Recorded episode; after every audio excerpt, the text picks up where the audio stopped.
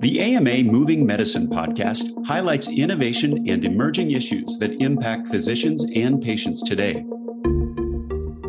Hello, this is the American Medical Association's Moving Medicine video and podcast. Today, we're joined by Corey Feist, co founder and president of the Dr. Lorna Breen Heroes Foundation in Charlottesville, Virginia, who's going to discuss the recent passage of the Dr. Lorna Breen Healthcare Provider Protection Act and what it means to physicians. I'm Todd Unger, AMA's Chief Experience Officer in Chicago. Corey, as soon as I saw the news about this, um, because we had the honor of talking to you and your wife Jennifer a couple of times over the past year and a half or so, I just, it, my heart just uh, swelled. And I have to say, I uh, just want to give my personal congratulations uh, the two, to the two of you for what you've been able to uh, bring into this world. Um, by now, I think most physicians are aware of the name of Dr. Lorna Breen, your sister in law, and an emergency medicine physician who was on the front lines of the pandemic and tragically died by suicide uh, in April of last year. You know, you've talked about the huge outpouring of support that you and your wife, Jennifer, received after Dr. Breen's death. You know, when did you realize that this problem wasn't unique to Dr. Breen? Um, but that healthcare providers across the country needed more support and services and that you could do something about it? Todd, thank you. That's an excellent question. And I just want to first thank you and the AMA for your incredible support through this entire process. We could not have done this without you and without your members. So thank you so much. Um, and, and, and I will say, you know, I had a whole career. I've had a whole career in medicine, and so as, a, as an administrator for the for the medical group of all the doctors, nurse practitioners, and physicians assistants at the University of Virginia in Charlottesville. And so I was frankly shocked when, uh, following Lorna's death in April of 2020, that we heard that this was such an issue that had been hiding under uh, kind of undercover for for so many years. And you know, after the publicity from Lorna's death, um, we received for like a year letters almost every day to our home from healthcare professionals, mostly doctors, who would say things like, You don't know how hard it is. You know how many times that I've had to basically step out and um, and, and make an excuse for uh, for you know stepping out of the room or or not coming to work that wasn't mental that, uh, an excuse that wasn't mental health related, but it really was just I couldn't take it anymore. Or I took a, if you look at my CV and there's a sabbatical or there's a fellowship that I took there. Well, actually, I was hospitalized, but I couldn't tell anybody. And so that really fueled our engine towards moving in the direction of first creating the Dr. Lorna Breen Heroes Foundation, uh, dedicated to reducing burnout and improving the well being of the workforce, and then working with a bipartisan, bicameral group of federal legislators to develop um, the Dr. Lorna Breen Healthcare Provider Protection Act, the first ever healthcare workforce federal piece of legislation. And we are just so incredibly thrilled. You know, Lorna was our inspiration for this work. And clearly, her death struck a chord with the healthcare community. But we're not doing this for Lorna. This is in her honor, but really, we have done this for the, the rest of her healthcare uh, uh, professional colleagues and friends and, and really is a way to extend her light and her deep caring for, for those individuals. Now, it's interesting. I'm curious. There are a lot of ways that you could go about uh, making a difference here. At what point did you say, we're going to pass an act of Congress here? So, we pretty early on after the national publicity of her death, we were connected with our senator from Virginia, United States Senator Tim Kaine, who reached out to Jennifer and I to express his condolences. And you know, he said, "Look, I'm I'm on the Senate Help Committee, which is the health uh, health and um, labor com- uh, pension committee. I can't remember what the E stands for, but he has the committee. He sits on the committee that actually can do something about this. And he said to me and Jennifer, he said, if you have ideas about what we can do here, let me know. And I, am not sure he connected the dots that I had had a whole career in healthcare um, when he made that offer. And so let's just say the response had a lot of bullet points and it was pretty long by email. But what it did was it served as the framework working with you know over 70 other healthcare associations and organizations to really develop this first ever um, legislation. And by doing that, by working across parties and across organizations, we felt like the Lorna Breen Act was an excellent first step uh, towards addressing these issues. It's, you know, in, in these highly politicized days, it, it, it's so great to see something bipartisan uh, and really uh, targeting the folks who have borne such a brunt of this pandemic. And so that's a big achievement. Thank you. We we agree, and you know this is there's so many things that shouldn't be politicized, and this is one of them. And and from our beginning, uh, first days, we worked intentionally across party lines. There's probably not a member of Congress doesn't have a hospital or health system or, or doctors in their own district, and so by sharing these stories with them, this became a uh, uh, basically a no-brainer from the perspective of any feedback we ever received from any member of Congress. In fact, I will share with you, Todd, the more that we've spoken, you know, with members of Congress and just members of the public, the issues that that impact our healthcare workforce are a surprise to many, and uh, they also feel like that's completely unnecessary and, un, and unacceptable, just as we do, that our healthcare workforce has to hide behind stigma, can't get the help that they're often prescribing for their own patients. So, um, you know, the the intentionality of the bipartisan, you know, bicameral approach was from the inception because we recognized that this this was going to impact all, and we needed everyone on board to make it to make it happen, and and we've done just that. Yeah, when you see you see those numbers. Uh, sometimes I guess it doesn't connect to the people on the other end of that who are taking care of all those folks and the weight that they carry and have been over the last two years. I know that uh, one of your main goals in getting this act passed was to keep others from suffering uh, the way that Dr. Breen did. And when, uh, one way that it does this is by establishing grants. Tell us a little bit about how those grants work and what they would cover. Absolutely. And we're th- so thrilled because the money's already out. So the Lorna Breen Act has, I'd say, four main provisions. The first two are grants. So we'll talk about those first.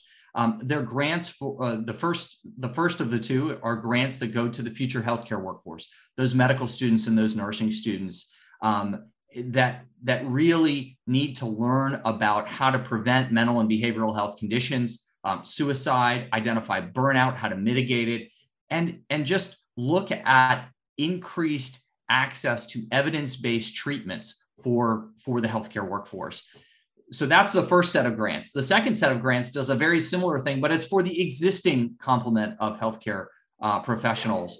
Um, in fact, 46 health systems received the money on January 20th, the second anniversary, second anniversary of the first COVID patient in the United States. So 46 health systems already received the money. Medicine doesn't stand still, and at the AMA, neither do we. AMA members are physicians like you who are shaping the future of medicine. Become a member today and join the movement. Visit ama-assn.org slash moving medicine.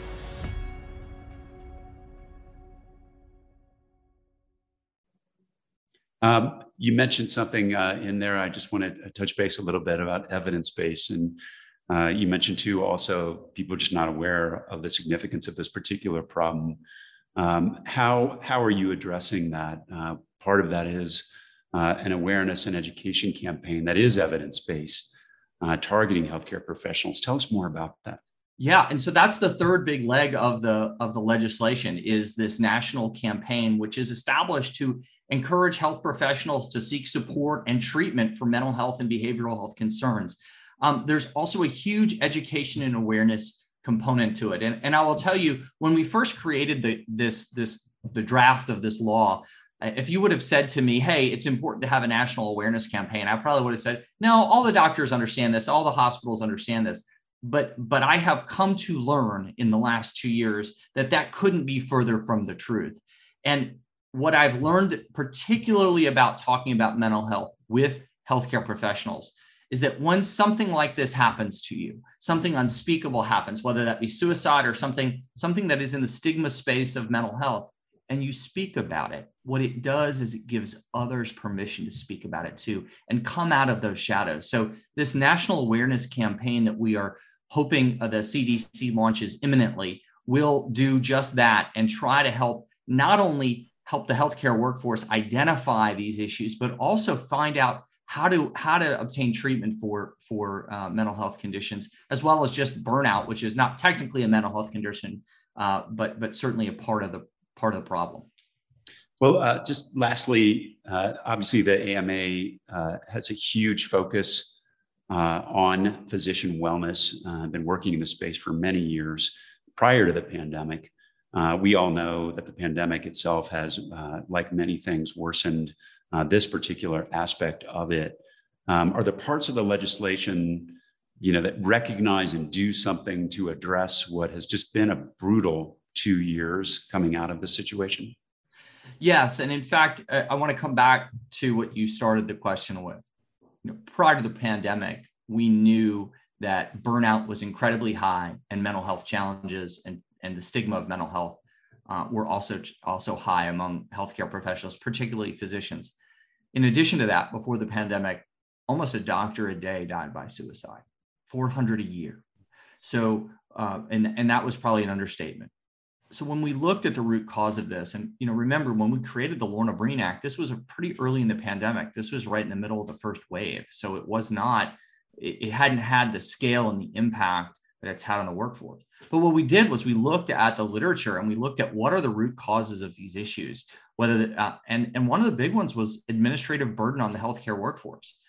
And so one of the things that the the Lorna Breen Act does, as we've talked about, is it has these grants, and the the whole point of these grants is to help understand the root causes of these issues.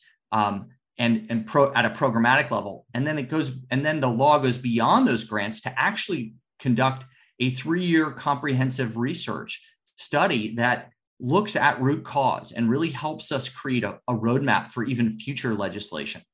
So we are we are really thrilled that the law is going to do that. But I also want to just come at, come back to one thing uh, and connect the first part of my answer uh, to the back here. On January 21st, Med, first, Medscape produced a study um, of about 13,000 physicians, and it asked those physicians what is the rank order um, of issues creating burnout for you?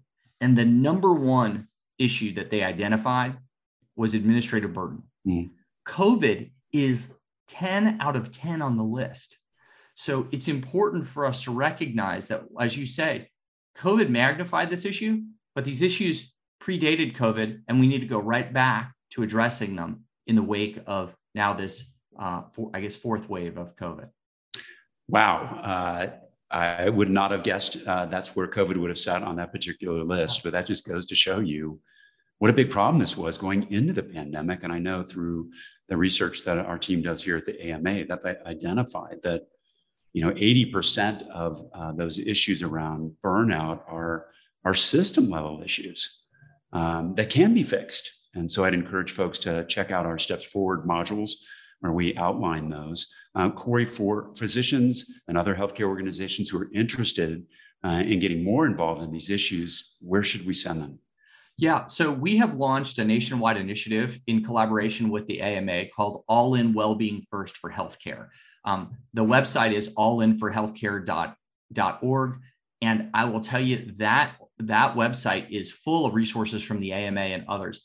But I think what's more important than that is to get involved even at a grassroots level. Ask these questions um, in your organizations about what are we doing to monitor the well-being of the workforce what are we doing in our uh, key performance indicators that we report to our boards of directors to demonstrate the connection between the well-being of the workforce and the well-being of the patient there are tangible things that our healthcare uh, providers our professionals can can engage in um, without being part of a big national movement. We'd love you to be part of the national movement, but um, there's a lot that we can do on a local level. And the last thing that I would just share with you on that is just to recognize the humanity of this moment, to recognize in yourself and in your colleagues what it means to be able to take a break, whether that be a formal mental health break or just a break from the grind. Uh, we know that staffing levels are short. We know that the the challenges of of healthcare persist. However, if we don't give ourselves permission to take a break and that of our colleagues, what we'll end up with is more Lornas. And we don't want that. That is not what our goal is here. Our goal is to prevent this from happening in the future. So, you know, some of these things and some of these answers are complicated, but some of them are quite simple. And they really start with reaching out to colleagues, um, looking yourself in the mirror, and making a change in the way that you're going to approach your own self care and that of your colleagues. Well, Corey, thank you so much to you and Jennifer for all the work you've done. Uh, the AMA released a statement congratulating Congress for uh, passing this act and recognizing the work and dedication of the two of you in making this a reality for our healthcare workforce. As the statement reads, the AMA is grateful to the Breen family who advocated for this legislation and the Congress that listened. It's a fitting legacy for Dr. Breen. Thanks for joining us today, Corey. Uh, please give my regards to Jennifer. Congratulations again to you. And uh, we'll talk to you soon. That's it for today's Moving Medicine video and podcast. We'll be back with another episode soon. In the meantime, don't miss another great episode here. Make sure to click subscribe on this YouTube channel or check out all our videos and podcasts at ama-assn.org slash podcasts. Thanks for joining us. Please take care. This has been Moving Medicine, a podcast by the American Medical Association. Subscribe to other great AMA podcasts available wherever you listen to yours, or visit ama-assn.org slash podcasts. I'm Todd Unger, and this is Moving Medicine.